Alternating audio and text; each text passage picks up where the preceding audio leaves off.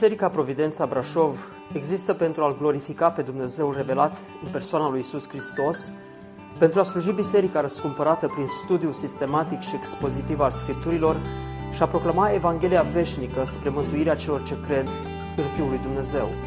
Puteți asculta și alte mesaje sau serii de prelegeri vizitând website-ul nostru www.providențabrașov.ro Haideți să deschidem uh, scripturile în Cartea Faptele Apostolilor, la pasajul la care am ajuns, uh, respectiv uh, partea finală a capitolului 15. Deci Faptele Apostolilor, capitolul 15 de la versetul 36, uh, pagina 1076 în Sfintele Scripturii.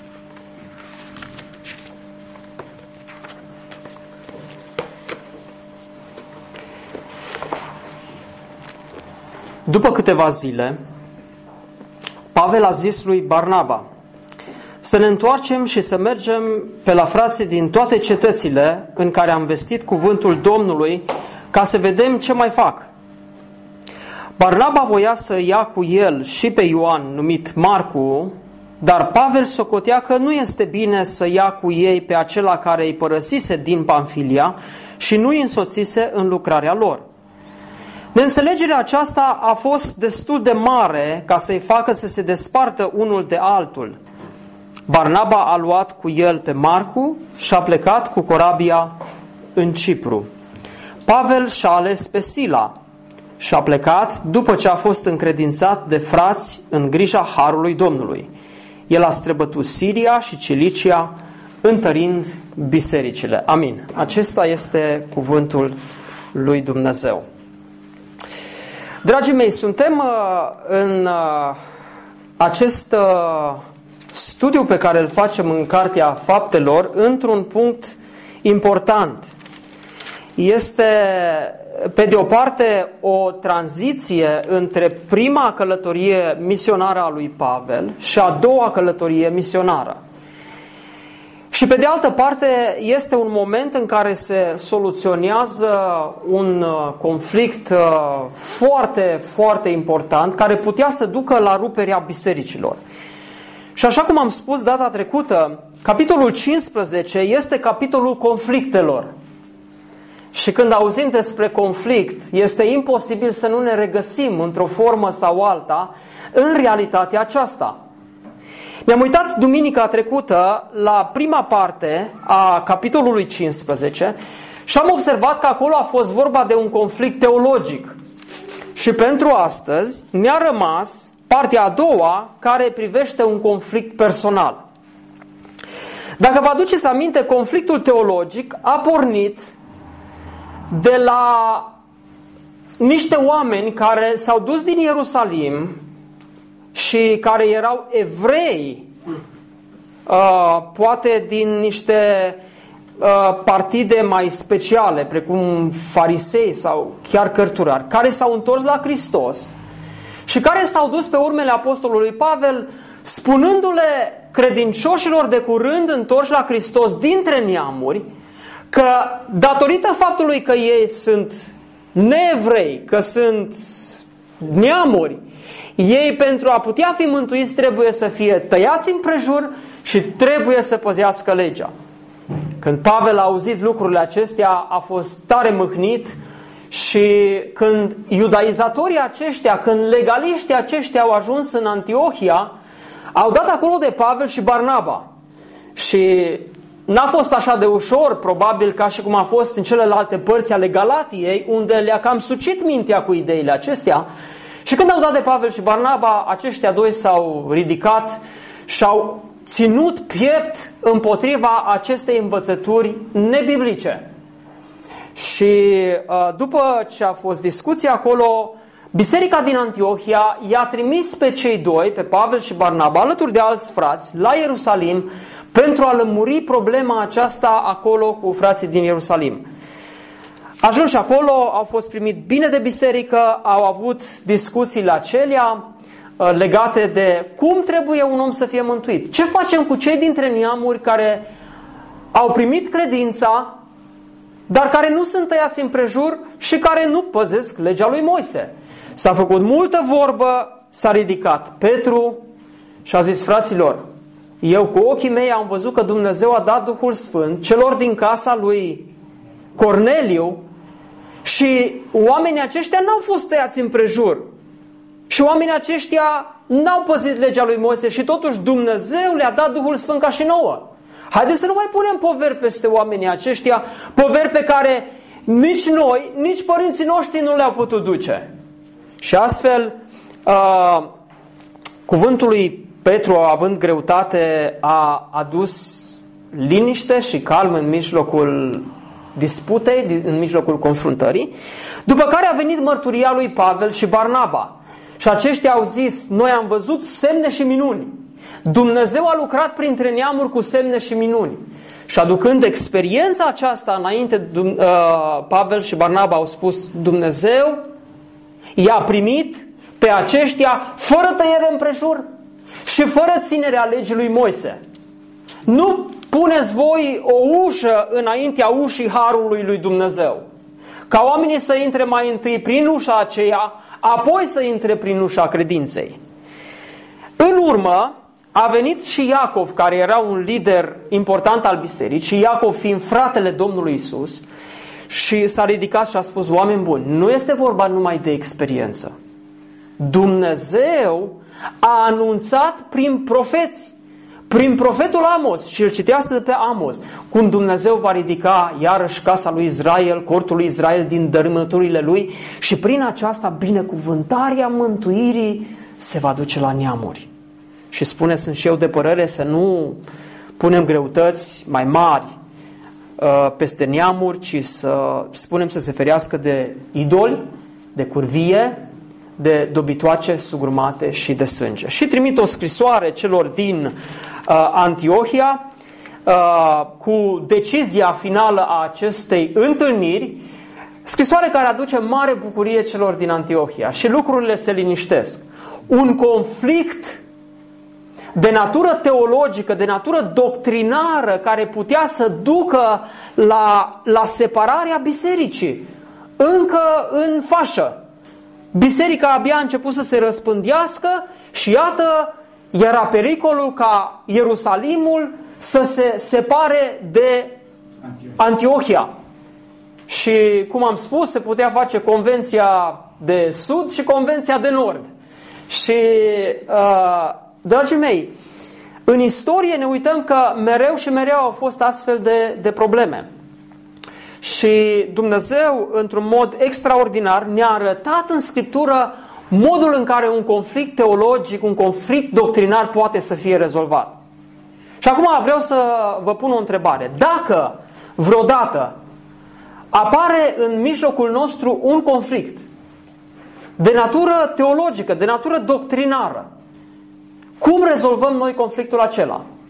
Și miercuri seara am avut o întâlnire foarte, foarte bună în care am urmărit un model în care un conflict de natură doctrinară poate să fie rezolvat. Și pentru că a fost o discuție atât de bună, vreau doar să aduc puțin din discuția aceea pentru a completa tabloul din, din prima parte a cărții Faptele Apostolilor, capitolul 15.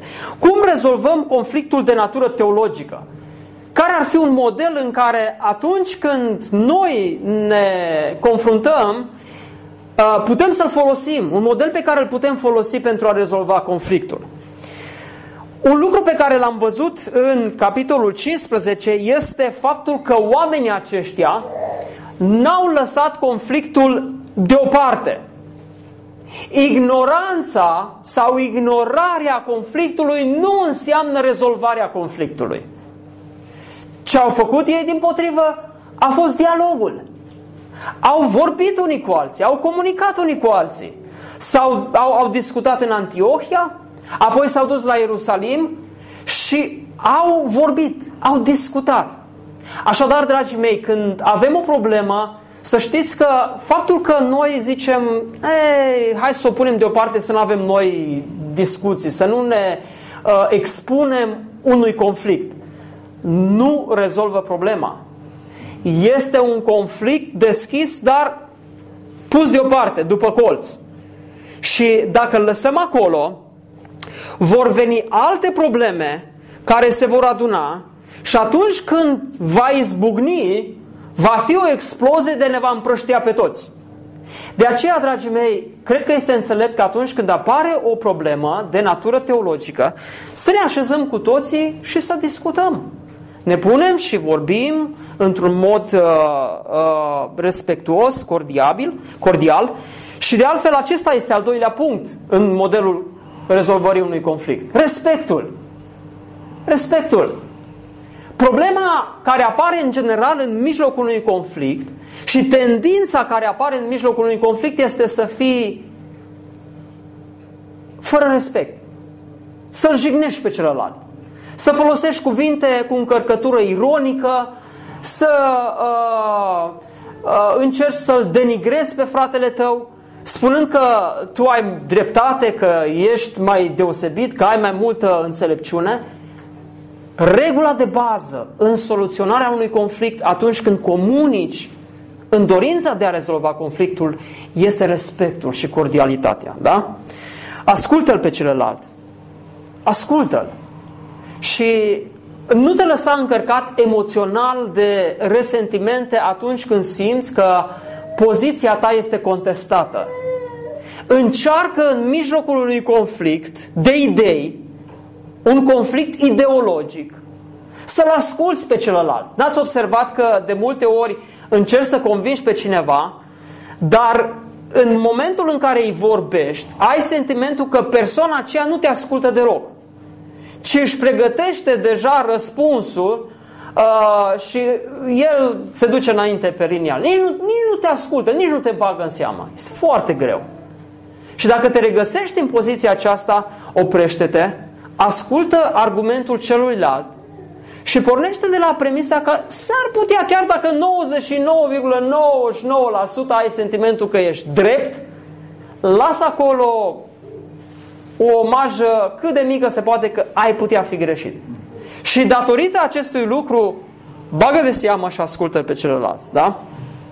Apoi, un alt element, al treilea, recunoașterea autorității umane. Vedeți? Când conflictul a apărut în Antiohia, frații de acolo au zis, hai să mergem la Ierusalim. Acolo sunt apostolii Domnului. Și nu au zis, e, bă, lasă că noi suntem aici, l avem pe Pavel și pe Barnaba. Suficient. Avem noi lideri. Ce ăia din uh, Ierusalim? Lasă că știm noi ce trebuie făcut.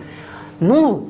Cu respect s-au dus înaintea liderilor, înaintea autorității din Ierusalim, recunoscând-o apreciind-o și s-au dus ca să vadă cum poate fi soluționat uh, acest lucru. Și uitați-vă, când oamenii aceștia se ridică și vorbesc, acolo nu e haos. Se ridică Petru să vorbească ceva și fariseia să continuă să zică, stai bă jos, stai din gură. Nu, au stat și l-au ascultat. A fost respect, au dat, au dat credit autorității umane. Dar n-a fost, n-a fost numai autoritatea umană. Atunci când vrei să rezolvi un conflict, trebuie să asculți de autoritatea divină. Da? Și acolo trebuie să avem încă un punct care este recunoașterea autorității divine. Și vedem acolo că este vorba de, pe de o parte, este vorba de scriptură, da? Este scriptura care a fost citată de Iacov și experiența. Și am spus data trecută că autoritate autentică trebuie să fie dată atât de scriptură cât și de experiență. Scriptura fără experiență și experiența fără scriptură nu pot să genereze autoritate autentică. De aceea cele două trebuie să se regăsească. Și mai fost o sugestie pe care Bebe a făcut-o atunci când rezolvi o problemă și e clarificată, o problemă de natură doctrinară, de învățătură, în final scrie tot ce s-a hotărât. Și mi s-a părut interesantă sugestia aceasta pentru că în final oamenii aceștia au pus pe hârtie decizia Consiliului din Ierusalim și au trimis scrisoarea celor din Antiohia. De ce este important ca să se scrie? Este important Pentru că mai târziu cineva poate să zică, stai măi că tu ai înțeles greșit. Nu așa s-a spus, că uite, altfel s-a spus.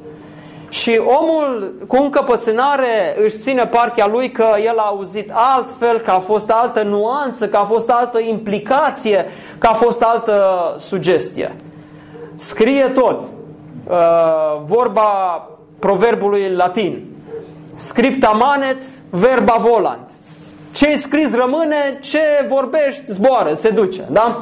Și și cu aceasta, dragii mei, iată un model posibil pe care dacă va trebui să-l folosim, să ne aducem aminte de el, îl avem aici pe notițe, îl avem și pe computer în predica de pe internet.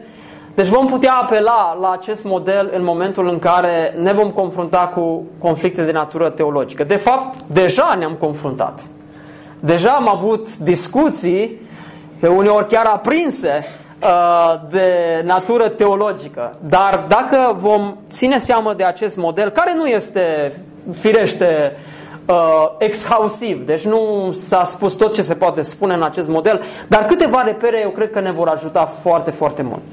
Și acum, dragii mei, ne mutăm la conflictul de natură personală. Și aici ne regăsim chiar mai mult. Da? Când e ultima dată când ați avut un conflict de natură personală? Cu cine? păi, unii vor zice, păi, azi dimineață. Oh, oh. Sau ieri, sau alaltă, sau săptămâna trecută. Uh, vedeți, în sfera aceasta uh, e, suntem într-o dinamică continuă. Și ce, ce e interesant cu conflictul acesta, uh, precum dragostea, nu știi când te izbește. Nu știi niciodată când te, te lovește. Știți probabil poemul ăla, Leoaică tânără iubirea, mi-a sărit azi în față. Nici nu eram pregătit, zbang a sărit. La fel ca dragostea care te izbește și te îndrăgostești uh, uh, spontan, instantaneu. Un conflict poate să apară și câteodată te miri din ce? Te miri din ce? Dintr-un fleac, dintr-un nimic. Se instalează un conflict și pe urmă se amplifică și vin tot felul de lucruri din trecut și se umple căruța și dacă nu pui bine proptele pe ea, se răstoarnă și se împrăștie tot acolo. Numai abia poți să mai adun ce, uh, ce s-a, s-a distrus. Vreau să vă spun, dragii mei, un lucru foarte interesant aici. Uitați-vă la cei care sunt angajați în conflictul acesta. Cine sunt? Pavel și Barnaba. Cine? Pavel și Barnaba. Știți ce este interesant cu privire la ei?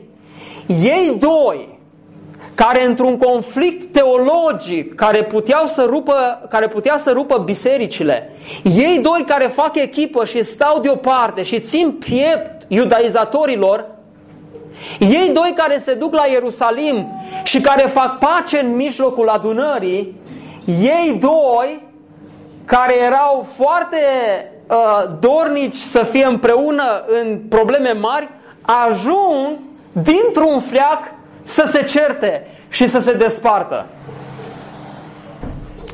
Haideți să ne uităm cum are loc conflictul acesta. Scriptura ne spune că după ce s-a încheiat conflictul de natură teologică și biserica din Antiohia s-a bucurat, uh, Sila, care venise din Ierusalim, a rămas în Antiohia și uh, Pavel și Barnaba și ei au rămas acolo și au continuat să învețe pe popor. Deci după câteva zile, versetul 36, Pavel a zis lui Barnaba să ne întoarcem să mergem pe la frații din toate cetățile în care am vestit cuvântul Domnului, ca să vedem ce mai fac. Uitați-vă la inima lui Pavel. Sub Pavel, pământul ardea totdeauna. El nu putea să stea locului. Un misionar nu poate să stea locului. Un misionar tot timpul zice, hai, hai să mergem. Hai să mergem la oamenii ăia. Hai să ne ducem încolo. Hai să ne ducem încoace. O inimă de misionar întotdeauna îl mișcă pe omul acesta. Un misionar întotdeauna vede teritorii de cucerit vede suflete pierdute, vede frați și surori care au nevoie de, de Evanghelie, de întărire. Și tot timpul este pe, uh, pe punctul în care uh, parcă vrea să, vrea să sară, vrea să pornească. Vă aduceți aminte uh, din liceu, uh, uh, rampa aceea, când trebuia să sari la, la capră sau rampa aia pe care, care te, te, te propulsează așa. Pavel era ca pe o rampă tot timpul, ma, pregătit să sară, pregătit să, să-l arunce așa, ca un arc sub picioarele lui.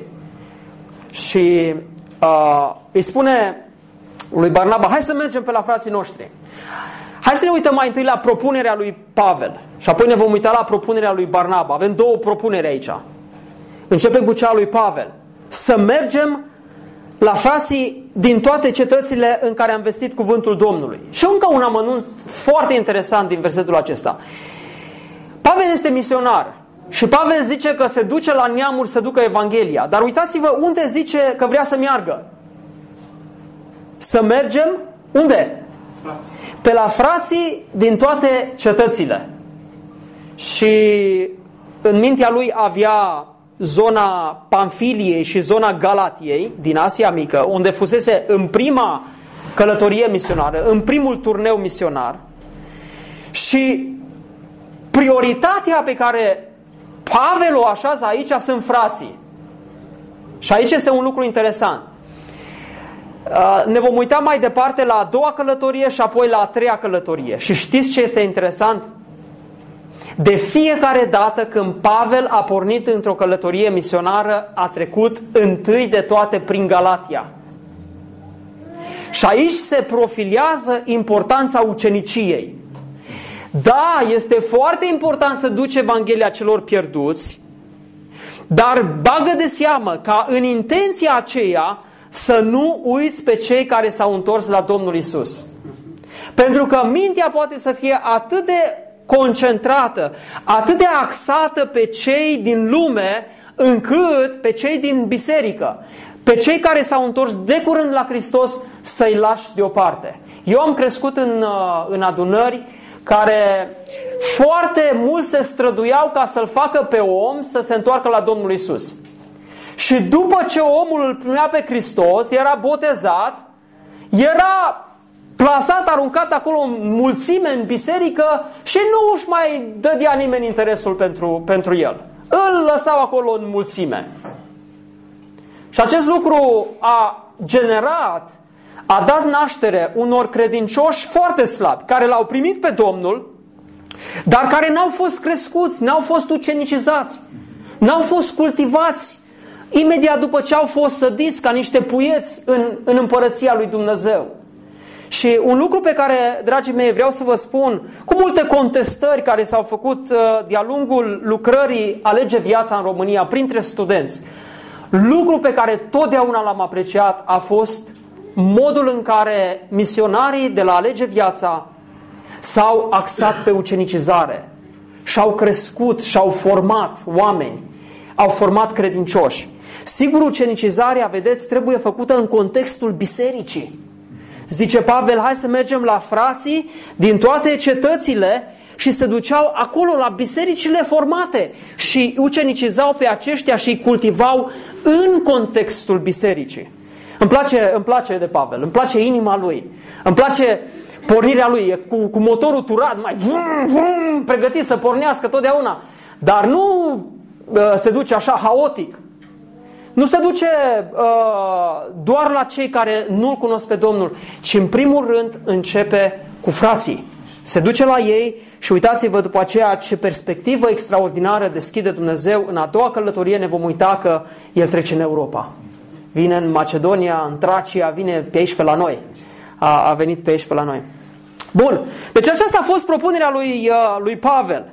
Uh, și această propunere de altfel marchează începutul celei de-a doua călătorii. Și cu fragmentul acesta, practic, noi suntem deja în a doua călătorie misionară a, a lui Pavel. Vedem pasiunea, vedem viziunea lui Pavel și vreau să vă spun, doar cu o asemenea pasiune și viziune se poate face lucrare. Dacă stai așa și, mă, mă îmi place, mi-ar, mi plăcea, m-aș gândi, nu, uită-te la inima lui Pavel. Uite-te la arcurile de sub picioarele lui Pavel, cum erau gata să-l, să propulseze uh, totdeauna. Nu putea să stea, nu putea să stea locului. Uh, O lucrare de o asemenea magnitudine, dragii mei, cere astfel de oameni. Și de altfel aici vom putea să ne uităm și la problema cu Marcu. Pentru că nu te poți băga într-o lucrare în care uh, trebuie să fii hotărât, trebuie să fii perseverent, trebuie să fii angajat și nu trebuie să renunți la cel mai mic obstacol care se ridică. Bun, la propunerea lui Pavel pe care Barnaba nu o refuză, vine și el cu o propunere. Pavel, mergem, dar îl luăm pe noi și pe Marcu. Ioan Marcu. De ce credeți că Barnaba a vrut să-l ia cu el pe Ioan Marcu? Să-l încurajeze. Probabil uh, Marcu, după ce renunțase, haideți să ne aducem aminte ce s-a întâmplat. În prima călătorie misionară, după ce au pornit din Antiohia, au urcat pe corabie, s-au dus în insula Cipru. Dumnezeu a lucrat minunat în insula Cipru, convertind pe dregătorul insulei, Sergius Paulus. De acolo au pornit înspre nord, tot pe corabie, și au ajuns pe teritoriul Turciei de astăzi, într-o zonă numită Pamfilia. Da? Și acolo, în Perga, este punctul în care tânărul Ioan Marcu, care era slujitorul lui Pavel, astăzi nu mai avem noțiunea aceasta. Ei făceau echipă, au făcut echipă, Pavel cu Barnaba, și pe Ioan Marcu l-au luat ca slujitor. Probabil Ioan Marcu trebuia să ducă saci, să pună saci pe măgar. El îi slujea pe aceștia. Și când au ajuns în uh, Perga, se pare, nu avem scris în scriptură, dar uh, comentatorii spun că acolo Pavel s-ar fi îmbolnăvit de malarie. Și a fost atât de bolnav și uh, el voia să meargă înainte, era hotărât să meargă înainte și tânărul Ioan Marcu, probabil un idealist de ăsta care vedea misiunea în roz, a, mergem în misiune, a, unde? În Africa. Oh, ce să fie acolo? Mm, minunat! Ah, ce, ce, ce aventură! Era un, un tânăr aventurier. Și când se duce acolo și vede că nu-i numai aventura aceea, că e boală, că sunt oameni batjocoritori, că sunt vrăjitori, că sunt oameni care respinge tânărul acesta, face cale întoarsă și îl părăsește pe Pavel și pe Barnaba.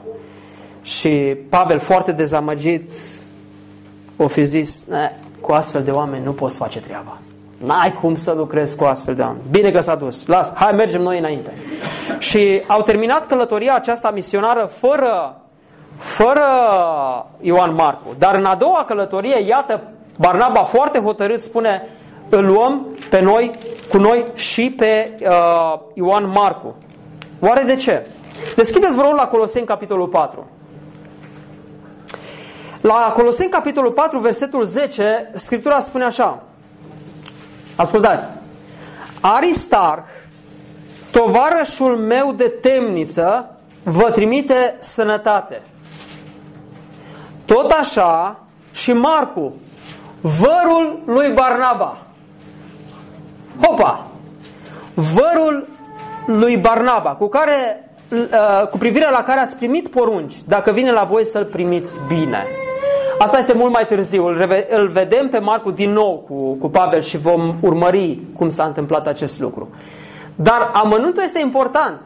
Barnaba îl avea pe Marcu ca rudenie. Erau verișori. Și e firesc să fie mai apropiați cumva și să-și dorească Barnaba să-l ia și pe, pe Marcu. Și Pavel este foarte hotărât, zice, nici vorbă, nu, nu, nu luăm, nu luăm. Cum credeți că a fost dialogul între ei? Credeți că uh, Marcu i-a zis, uh, Barnabe a zis Pavel, hai să, hai să luăm și pe Marcu. Și Pavel a zis uh, Barnaba, tu știi că ne-a lăsat într-un moment greu. E tânăr, e crud. Nu putem lua. Îl frângem. E o misiune grea. Hai să-l lăsăm să mai crească. Pavel, hai să luăm Pavel. Și, nu mai, nu mai Barnaba, nu luăm. Mai Pavel, mă, dar nu ți-am dat eu o șansă. Când nimeni n-a vrut să te ia pe tine, nu te-am luat eu pe tine. Hai să luăm. Mai Barnaba, hai să nu luăm. Băi, Crezi că așa a mers dialogul? Na, nu cred. Zice, Scriptura aici zice, neînțelegerea aceasta a fost destul de mare. Și cuvântul pentru neînțelegere destul de mare în greacă este paroxismos. Și când auzi cuvântul ăsta, te gândești imediat că situația a ajuns la paroxism. Adică s-a umflat atât de tare încât era pe punctul de a exploda. Da? Când spunem noi paroxism, zicem punctul culminant. Pur și simplu, nu mai există ceva dincolo. Și cred că Pavel spunea, bă, taci din gură, să nu-mi vorbești mie de, de tânărul ăla. Du-te, lasă, nu, nu. Și Barnaba, băi, Pavel, bă, dar nu ți-e rușine, mă, eu te-am luat... Lasă-mă, frate, cu ăsta! Nu vezi că el nu știe, bagă coada între picioare și fuge de aici și... Mai degrabă îl văd pe Pavel în situația aceasta decât că a fost calm și au discutat, pentru că spune neînțelegerea aceasta uh, i-a făcut să se despartă unul de celălalt. Pavel a luat cu el pe Marcul, Marcul și-a plecat cu corabia în Cipru, de unde erau amândoi, da? amândoi s-au născut în Cipru. Pavel și-a ales pe Sila și a plecat uh, uh, după ce biserica după ce biserica i-a încredințat. Acum, unii, unii uh, teologi, analizând situația și conflictul acesta, spun că de fapt încărcătura a fost un pic mai mare decât simplu, simpla decizie de a lua sau a nu lua pe uh, Ioan Marcu cu ei. Uh, ei spun că foarte posibil ca între Pavel și Barnaba să fi existat încă un pic de problemă de natură teologică. Vă aduceți aminte când Petru s-a dus de la Ierusalim în Antiohia, după ce rezolvaseră problema în Ierusalim, după ce au trimis scrisoarea, foarte interesant, haideți să ne ducem puțin la Galateni, capitolul 2. La episodul în care Chifa Petru vine în Antiohia din Ierusalim, versetul 11. Dar când a venit Chifa în Antiohia, i-am stat împotrivă în față, spune Pavel, căci era deosândit. În adevăr, înainte de venirea unora de la Iacov, el mânca împreună cu neamurile. Dar când au venit ei, s-a ferit și a stat deoparte de teama celor tăiați împrejur. Împreună cu el, au început să se prefacă și ceilalți iudei, ca așa că până și Barnaba a fost prins în lațul fățărniciei lor. Când i-am văzut eu că nu umblă după dreptate, după adevărul Evangheliei, am spus lui Chifa în fața tuturor, dacă tu care ești iudeu trăiești ca neamurile și nu ca iudeii, cum silești tu pe neamuri să trăiască în felul iudeilor. Noi suntem iudei din fire, nu păcătoși dintre neamuri. Vedeți, aici era o problemă serioasă. Barnaba, sub presiunea celor, netăiați împrejur, celor tăiați împrejur, s-a dat și el cu Petru, s-a pus deoparte și au început să mănânce acolo mâncare kosher. Și se uitau de acolo la evrei ăștia care băgau carne de porc grupa mare și s-au separat. Pavel era printre aceștia și mânca și el acolo macră și zicea, nu știți voi ce pierdeți voi. Dar iată conflictul, da? Deci s-a, s-a instalat conflictul. Uh, și aici, înainte de a ne uita la, la cine are dreptate și cine nu are dreptate, dați-mi voie, dragii mei, să vă spun ceva. Iubesc Scriptura. Iubesc Scriptura pentru că Scriptura nu ne arată oameni ai lui Dumnezeu. Oameni ai lui Dumnezeu care sunt puși pe pereți cu aura aceea în jurul capului și să nu zici cumva ceva de ei că le, le ameninți sfințenia. Da? Nu aceasta este imaginea pe care o, o dă Scriptura. Scriptura este fidelă. Scriptura este cinstită. Da, sunt oameni al lui Dumnezeu, dar cu probleme ca și noi. Și asta ne dă șansa să ne uităm la ei și să învățăm de la ei. Că dacă ei ar fi separați de noi, știți cu, așa, dacă ar fi numai pe pereți, desenați așa în sfințenia lor, lor am zice, a, că noi nu putem fi ca ei. Și atunci am fi descurajați.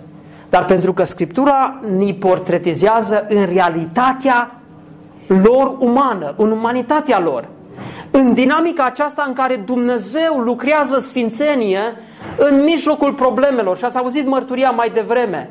După ani de umblare cu Dumnezeu, bebe, eu, voi, toți, încă trebuie să ne curățim conștiința. Încă trebuie să ne pocăim. Încă trebuie să ne întoarcem la Domnul. Și asta e frumusețea, că Dumnezeu nu ne abandonează. Cu toate problemele pe care le avem, dragii mei, mâna Domnului este încă cu noi. Și ia Dumnezeu șurubelnița, mai șmirgălul, mai ciocanul, mai dalta și uite așa Dumnezeu continuă să lucreze în noi. Uitați-vă la Pavel, la Barnaba, sunt ca și noi. Și în, în, în uh, disputa lor, în conflictul lor, ne regăsim foarte, foarte ușor. Cine a ieșit mai bine din conflictul acesta? Și un frate de-al nostru a zis, mai, eu cred că Barnaba a ieșit mai bine, că el l-a luat pe Marcu și de bună voie s-a dus unde a vrut. Dar Pavel s-a dus cu Sila. e un joc de cuvinte, dar sugestiv într-un anumit fel, da? Acum, Silas este numele lui, probabil latin mai degrabă, dar uh, cine a avut dreptate până la urmă, dragii mei? Cine a avut dreptate? Cine? Lore. Amândoi. Uite ce a nimerit-o. Din prima. Nu răspuns. Erau odată patru evrei în Ucraina, în vremea pogromurilor, când era acea... Uh, pogromul în Ucraina era uh, forma aceea în care erau șterși de pe fața pământului. Erau luați evrei în masă și mutați în alte părți și se încerca cumva uh, eliminarea lor rasială. Da? Și cei patru evrei stăteau de vorbă și unul dintre ei, mai uh, revoluționar așa, zice, trebuie să ne revoltăm, să ne ridicăm împotriva țarului, să facem dreptate. Altul stă dincolo și spune, băi, n-are rost, măi, că oricum tot ei îs mai tari, îs mai mari, uh, orice, ne revoltăm, ne omoară pe noi aici. Hai să ne supunem providenței. Și se ceartă ei acolo cum că unul trebuie să facă război, altul că nu pune mâna pe armă, uh, ne uh, facem revoluție, altul n-are rost. Și stau și nu mai rezolvă. Și ceilalți doi stăteau și se uitau cum se ceartă ăștia doi, cu facem sau nu facem uh, revoluție. Și unul dintre ei îl întreabă pe unul mai înțelept dintre ei, Ref Tevie, zice, ce zici tu? Cum să rezolvăm noi? Cine are dreptate? Și zice, ia zi care e argumentul tău. Și ăla cu revolta zice ce crede și spune, ai dreptate. Și zice, celălalt zice, nu are dreptate. Bine, de ce nu are dreptate? Și zice și el poziția și argumentele. Și zice, și tu ai dreptate. În timpul acesta, cel care stătea și asculta și el zice, reptevie, dar nu se poate ca și ăsta să aibă dreptate și celălalt să ai dreptate. Și reptevie se uită la el și zice, și tu ai dreptate. și cumva, vedeți, a, asta e situația. Uh, noi am zice, dar nu se poate, Doamne, ca și ăla, și ăla, și ăla să are dreptate. Și Domnul de sus spune, toți au dreptate. Și aici nu mai zice absolut nimeni nimic. Deci este o, un conflict foarte interesant. Este un conflict în care, într-adevăr, amândoi au dreptate. Hai să ne uităm puțin cum stau lucrurile. Hai să ne gândim prima dată la, la Pavel și la, la argumentele sale.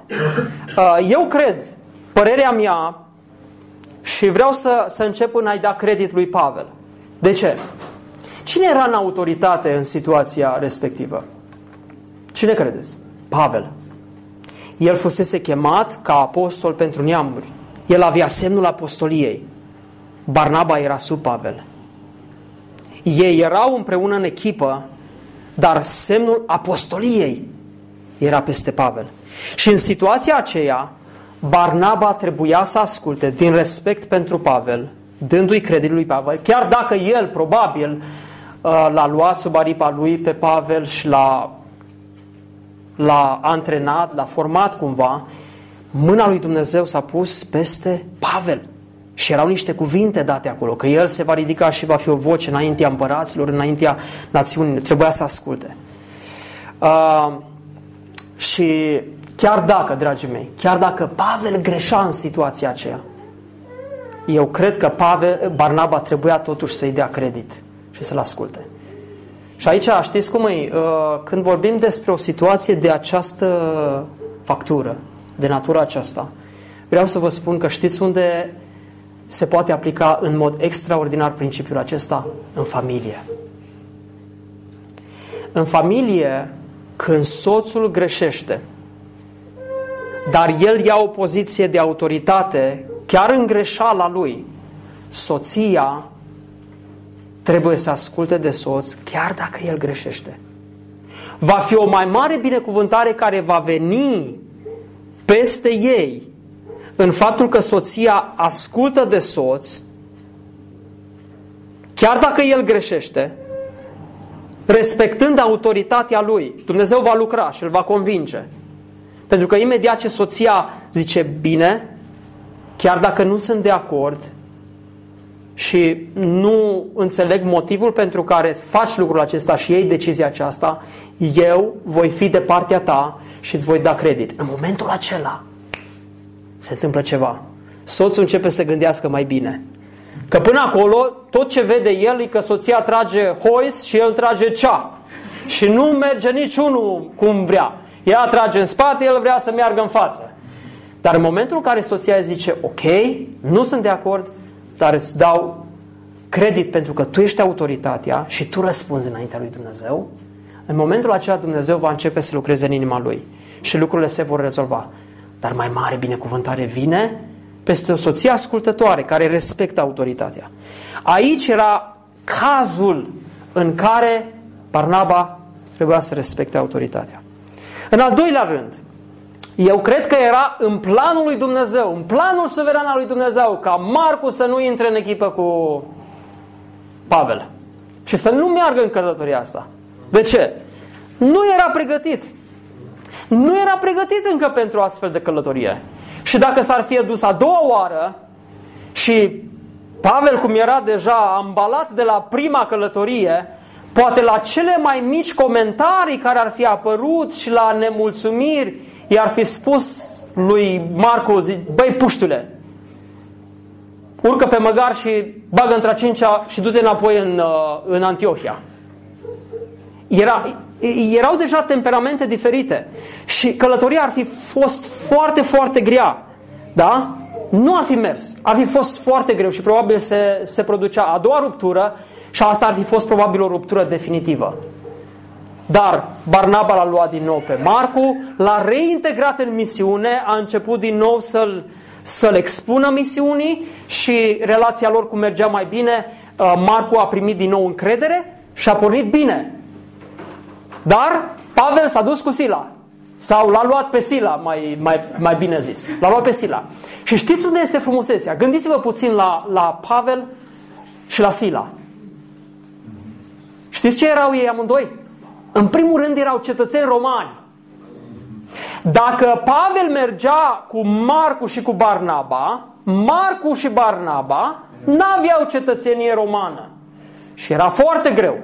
Dar l-a luat pe Sila, care era și el cetățean roman, și când au ajuns în Filipi, au predicat cuvântul, s-a pocăit Lidia, s-a pocăit un temnicer și a venit persecuția. Și au luat cu ele, și au bătut bine, și au băgat în închisoare. Și a doua zi dimineața voiau să cerceteze cazul și Pavel trimite vorbă capitanului. Este îngăduit să bateți cetățeni romani fără să-i cercetați? Și când auzi capitanul zice, ce-am făcut? Nu ne-am uitat la pașaportul lor. N-am știut că sunt cetățeni romani. Și zice, duceți-vă, scoateți repede din, din închisoare și trimiteți-i afară. Și s-au dus, i-au scos cu ploconială, cu... Și, și Pavel zice, ce bă, dar stai așa, adică ei ne bat, ne, asta și acum ne scot pe ușa din dos. Ia să vină ei încoace, să discutăm noi așa. Vedeți? Avantajul cetățeniei. Și, și din perspectiva aceasta vedem că Pavel și Sila, într-un fel, au fost avantajați pentru că aveau amândoi cetățenie romană. Și în ultimul rând, de fapt în al treilea rând, remarcați vă rog că biserica confirmă dacă în conflictul acesta pe care ei l-au avut, Pavel n-ar fi avut dreptate nici cum și Barnaba avea dreptate, biserica nu le dădea binecuvântarea. Dar Scriptura ne spune că Pavel și Sila au plecat după ce au fost încredințați de frați în grija Harului Domnului. Înțelegeți? Acolo biserica a văzut că e bine, așa e bine și ei și-au dat girul, și-au dat confirmarea. E bine să, să meargă Pavel uh, cu Sila în direcția aceasta. Și pentru Marcu, în ultima instanță, a fost mult mai bine. Marcu nu putea să stea lângă caracterul vulcanic al lui Pavel. Marcu avea nevoie încă de Barnaba și să meargă încă o bucată de drum cu Barnaba. Deci asta a fost argumentul lui Pavel. Și din, din toată perspectiva aș zice, mai Pavel a avut dreptate. Dar hai să ne uităm la argumentul lui Barnaba. Două sunt. Barnaba pornește cu premisa, e bine să dai o a doua șansă sau nu? E bine. Dacă nu dai o a doua șansă, riști să pierzi un suflet. Riști să pierzi un om în lucrare. Un suflet pentru mântuire sau un om în lucrare. Dă a doua șansă. Barnaba este omul celei de-a doua șanse. I-a dat lui Pavel și nu ne spune textul, dar probabil că i-o fi spus lui Pavel. Băi, Pavel, eu ți-am dat ție șansa aceasta. Când toți s-au dat la o parte speriați că tu ești uh, un dictator încă strecurat printre frați, uh, eu am stat lângă tine. Nimeni n-a stat lângă tine și eu am stat lângă tine. Și datorită acestui lucru ești în lucrare acum. Hai să-i mai dăm o șansă. Pavel, tu ai avut-o. De ce nu și Marcu? Este un argument bun. Este. Și în al doilea rând, dragii mei, uitați-vă la rezultat. Uitați-vă la rezultat. Uh, haideți să ne uităm puțin la două, două pasaje. Deschideți la Filimon. Filimon, uh, la pagina 1174. Versetul 24 din Filimon spune așa. De fapt, haideți să citim de la 22. Pavel îi scrie lui Filimon, spune, totodată pregătește un loc de găzduire, căci trag nădejde să vă fiu dăruit datorită rugăciunilor voastre. Epra, Epafra, tovarășul meu de temniță în Hristos Iisus, îți trimite sănătate. Tot așa și Marcu, tot așa și Marcu, Aristarc, Dima, Luca, tovarășii mei de lucru. Și uitați-vă, vă rog, în situația aceasta, după ce trec ani, îl vedem pe Marcu din nou în echipa lui Pavel. Și nu-l vedem pe Marcu în poziție de slujitor. Îl vedem pe Marcu așezat într-o categorie diferită. Și Pavel îi spune, tovarășul meu de lucru. Era în temniță și Marcu se dusese acolo unde era Pavel. Să sufere împreună cu Pavel. Extraordinar. Dacă Barnaba nu i-ar fi dat a doua șansă, Marcu nu era reabilitat, Marcu nu era aici. Dar mai frumos decât acest pasaj, mi se pare cel din 2 Timotei, capitolul 4, la câteva pagini înainte. 1171 pagina. La, Marc, la 2 Timotei, capitolul 4, Pavel se află în închisoare, aproape de moarte, aproape de execuție. Se pare că sentința a fost pronunțată și Pavel aștepta execuția sau, dacă n-a fost pronunțată, Pavel era sigur, după cum mergea procesul, că va fi osândit. Și de acolo, din închisoare, din închisoarea mamertină din Roma, de sub Palatul Imperial, Pavel îi scrie lui Timotei și spune, caută, versetul 9, caută de vino curând la mine, căci Dima din dragoste pentru lumea de acum m-a părăsit. Și vedeți, am citit în Filipon că Dima era tovarăș de lucru, era în echipă.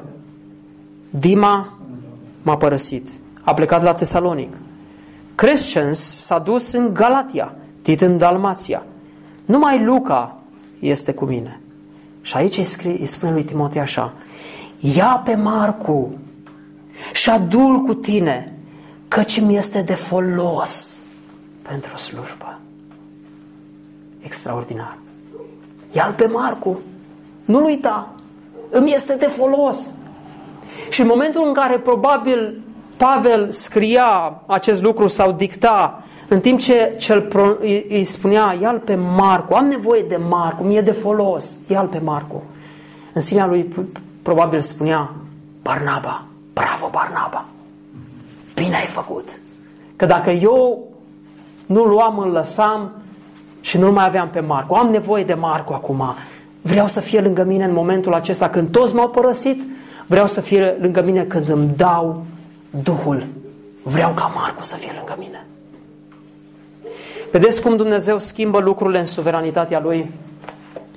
Și acum, revenind la întrebare și concluzionând, dragii mei, uh, este posibil, realmente, în economia lucrării lui Dumnezeu, este posibil ca într-un astfel de conflict amândoi să aibă dreptate. Da? Și conflictul uh, să nu fie unul de natură de caracter sau moral, ci să fie un conflict determinat de călăuziri diferite. Da? Ai o călăuzire diferită. Și atunci când apare un conflict în care călăuzirea este diferită, atenția trebuie dată lui Dumnezeu. Și trebuie să fim atenți dacă nu cumva Dumnezeu l-a călăuzit pe celălalt într-o direcție diferită decât călăuzirea mea. Și să fim atenți să nu luăm călăuzirea diferită uh, ca fiind, de fapt, problemă de caracter. Vă aduceți aminte când am vorbit de primul conflict în fapte 6 și am zis acolo, fiți atenți să vă uitați la conflictul acela, dacă nu cumva problema care apare în conflict nu este de caracter, ci este de organizare, de comunicare, de lipsă de, de uh, înțelegerea situației, nu de caracter. Tot așa cum principiul acela a fost așezat acolo, și aici aș spune că trebuie să fim atenți dacă nu cumva este vorba de o călăuzire diferită. Da? Dacă acolo e vorba de o călăuzire diferită. Dar, frații mei, vreau să vă mai spun ceva. Aș prefera să văd oameni care au călăuzire din partea lui Dumnezeu și ajung adesea la astfel de dispute decât să nu fie călăuzire deloc. Scriptura spune, poporul meu piere din lipsă de cunoștință. Și când nu e cunoștință și descoperire de la Dumnezeu, este haos. Și oamenii se ceartă datorită ideilor lor. Dar mai bine să ne certăm când avem călăuzire sau mai bine să nu ne certăm deloc. Dar dacă se poate spune și așa, aș prefera să văd călăuzire și adesea ciogniri de această natură decât să nu fie călăuzire deloc. Și în final, tot așa cum ne-am uitat la un model posibil pentru soluționarea unui conflict teologic, aș vrea să ne uităm foarte pe scurt la un model de soluționare a unui conflict individual, personal. Aș spune în primul rând să fii atent la modul în care evaluezi conflictul și este legat de ce am spus puțin mai devreme. Să te uiți, să vezi de ce natură este conflictul. Este o problemă de caracter sau este o problemă de călăuzire? Da? Reflectează, gândește-te. Nu te înfinge în problemă fără să evaluezi situația, da? În al doilea rând, fii atent la vorbele pe care le spui. Să ai respect în discuția cu cel cu care ești în conflict. Să nu ajungi la paroxismos, da? la explozie. Fii atent la ce vorbe spui.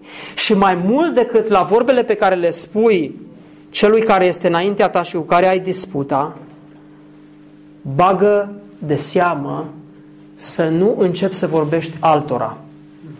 Da? Pentru că în momentul în care te duci ca să discuți conflictul tău cu cel cu care ești în conflict, cu alții, Știți care este tendința? De a-ți trage jarul sub oala ta. De a povesti situația în așa fel încât tu să ai dreptate și prin aceasta implicit denigrezi pe celălalt. Implicit îl cobori în ochii celui cu care vorbești. Da?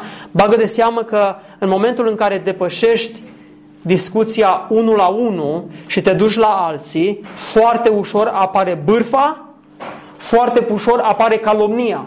Da? Dacă ai un conflict, de orice natură ar fi el, rezolvă în primul rând cu persoana cu care ești în conflict. Și apoi adu- aduți aminte de scriptură care spune scoate mai întâi bârna din ochiul tău ca să poți vedea bine paiul din ochiul celuilalt. Aduți aminte că într-un conflict s-ar putea, foarte probabil, să ai o bârnă așa de mare ca să nu mai vezi bine și să crezi că tot tu ai dreptate și celălalt nu are dreptate. În al patrulea rând, cuvântul ne spune în Iacov, de unde vin certurile între voi? Și ce răspunde? Nu vin ele Haideți să ne ducem să citim, că este, este important. Iacov, capitolul 4, versetul 1. De unde vin luptele și certurile între voi? Nu vin oare din poftele voastre care se luptă în mădularele voastre? Voi poftiți și nu aveți, ucideți, pismuiți. Ce înseamnă să pismuiești? Să vorbești de rău, să-l invidiezi, da, pismuiți. Și nu izbutiți să căpătați. Vă certați și vă luptați și nu aveți pentru, și nu aveți pentru că nu cereți sau cereți și nu căpătați pentru că cereți cu gând rău să risipiți în plăcerile voastre. Conflictele, dragii mei, își au originea în firea noastră, în carnea noastră, care se luptă cu Duhul. Da? Și vrem să avem dreptate. Vrem să ne impunem noi punctul de vedere. Uh, Aduți aminte în conflict că, în general, conflictele se nasc din fire. În al cincilea rând, recunoaște greșelile fără să fie acuzator. Și aici este un lucru mare pe care l-am descoperit. Dacă vrei să vezi un conflict rezolvat, chiar dacă situația în care ai ajuns de conflict este în parte generată și de greșelile celuilalt. Când vrei să le rezolvi, te duci și dacă vrei să-ți ceri iertare, nu pomenești nimic din ce a făcut celălalt. Nimic. Spuneți greșelile tale și cereți iertare. Șansa ca el să zică, frate, și eu am greșit. Draga mea prietenă, și eu am greșit. Este mult mai mare decât să, să încerci să expui, uite, vreau să-mi cer iertare, dar vreau să spun că am făcut lucrul acesta pentru că tu. Și în momentul în care zici, pentru că tu, atunci nu mai ai șansă să rezolvi conflictul. Continui să acuzi, de fapt. Continui să-ți scuzi, să-ți acoperi greșelile acuzându-l pe celălalt. Când vrei să rezolvi conflictul, persoana la care trebuie să te adresezi e persoana întâi. Eu și să nu pomenești tu deloc. Eu, eu, eu, nu persoana a doua. Da? Și în final, împacă-te. Iartă și nu te opri acolo, reabilitează. Reabilitează. Arată după ce ai rezolvat conflictul că vrei să continui relația.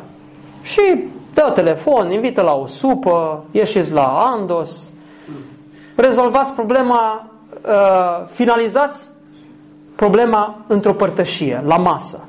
Și de altfel, astăzi, dragii mei, când stăm la masă, la cina Domnului, nu este oare în aceasta semnul că Dumnezeu nu numai că ne-a iertat, ci ne-a și reabilitat.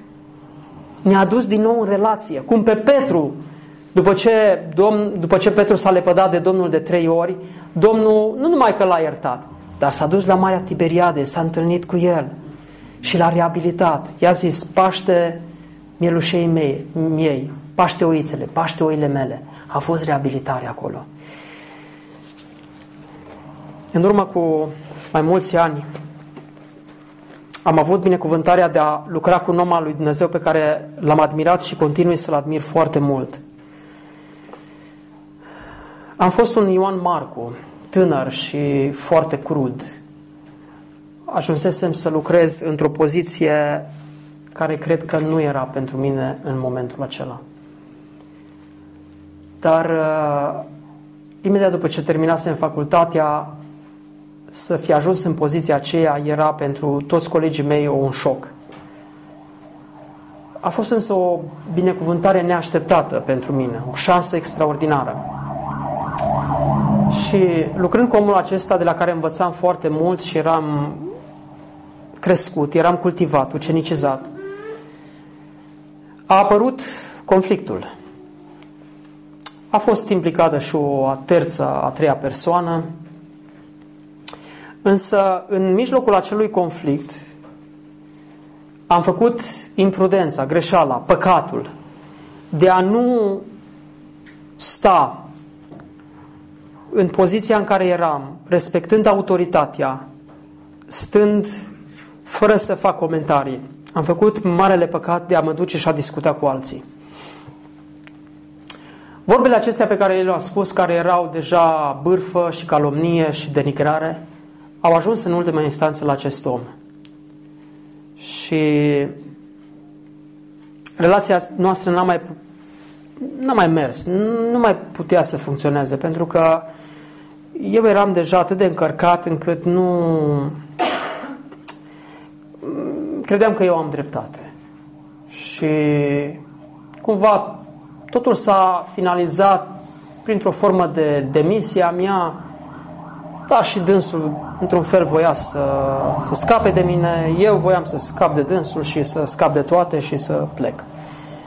Și am plecat fost momentul în care am trecut cumva în... și a început relația cu Paul Washer. Dumnezeu mi-a dat o a doua, a, da, a doua șansă. Și de acolo a început lucrarea cu Hardcry, lucrarea de misiune prin, uh, prin fratele Paul Washer. Însă vreau să vă spun, dragii mei, că dacă analizam lucrurile dintr-o perspectivă, mă uitam și zic, ziceam, am dreptate, am dreptate. Dacă încercam să-i dau credit acestui frate, și încercam să văd din pielea lui, din poziția lui, puteam spune, are dreptate. Îmi venea să dau vina pe a treia persoană care, într-un fel ziceam, da, poate, de acolo venea sursa. Dar indiferent dacă era o a treia persoană între noi, n-ar fi trebuit să fie ce a fost. Și vreau să vă spun, dragii mei, că ani de zile am continuat să slujim, dânsul într-o direcție, eu în altă direcție și Dumnezeu a dat binecuvântare. Și peste unul și peste celălalt. Timp în care amândoi aveam dreptate și amândoi greșeam. Știți care e problema când sunt astfel de situații? Problema este că nu că ne pierdem mântuirea sau am căzut din Harul lui Dumnezeu. Problema este următoarea. Mergem cu frâna de mână trasă. Și poate la fiecare moment de cine vine trecutul și ne gândim la relația fracturată, frântă, ne gândim la problemele care au fost din trecut și poate chiar în momentul acesta, printre voi sunt oameni care duc povara unor relații frânte, nerezolvate din trecut. An de zile am dus și eu asta și mă rugam și insistam. M-am dus de câteva ori să încerc să rezolv. N-am mers pentru că eu încercam să folosesc stereotipul acela cu am greșit datorită faptului că dumneavoastră. Și n-a funcționat. Și am trimis e mail încercam să, să rezolv în forma aceasta. Până când mi-am dat seama că dacă vreau să mă duc și să rezolv, eu trebuie să-mi recunosc păcatul meu. Să nu mă mai gândesc la celălalt. Și vreau să vă spun că în momentul în care m-am dus cu atitudinea de pocăință, de smerenie, de respect, m-am dus și am spus tot ce am greșit și mi-am cerut iertare spunându-i că o povară prea grea pentru mine, fratele m-a iertat. Definitiv și relația noastră a fost definitiv rezolvată. Este harul lui Dumnezeu că puteam să merg înainte fără să o rezolv și să o duc toată viața. Și știu de oameni care au fost în astfel de ciognire mult timp și când unul a murit, celălalt s-a dus la mormântul lui stând în față și dându-și seama de ce nu am rezolvat problema înainte să moară. Preiubiților, vreau să vă spun, rezolvați-vă conflictele dacă sunt. Viața este mult mai frumoasă fără conflicte. Lucrarea merge mult mai bine fără să ai povara unui conflict în spate. Gândește-te dacă nu cumva acolo nu e vorba de resentimente sau ci este vorba de călăuziri diferite. Dar, chiar și în situația aceasta, pot să apară resentimente. Poți să te desparți, poți să fii unul într-o direcție, unul în cealaltă. Dumnezeu să ne ajute, dragii mei, să nu ținem conflictele deschise. Să aibă milă de noi, să ne dea îndrăsneală, curaj, să mergem să ne cerem iertare, să ne pocăim și veți vedea ce frumos Dumnezeu leagă relațiile între noi. Fie ca Biserica Providența să nu aibă parte de conflict. Dar dacă are, haideți să ne întoarcem la Scriptură întotdeauna și să ne aducem aminte cum putem rezolva și un conflict doctrinar, dar și un conflict personal. Amin? Amin. Amin.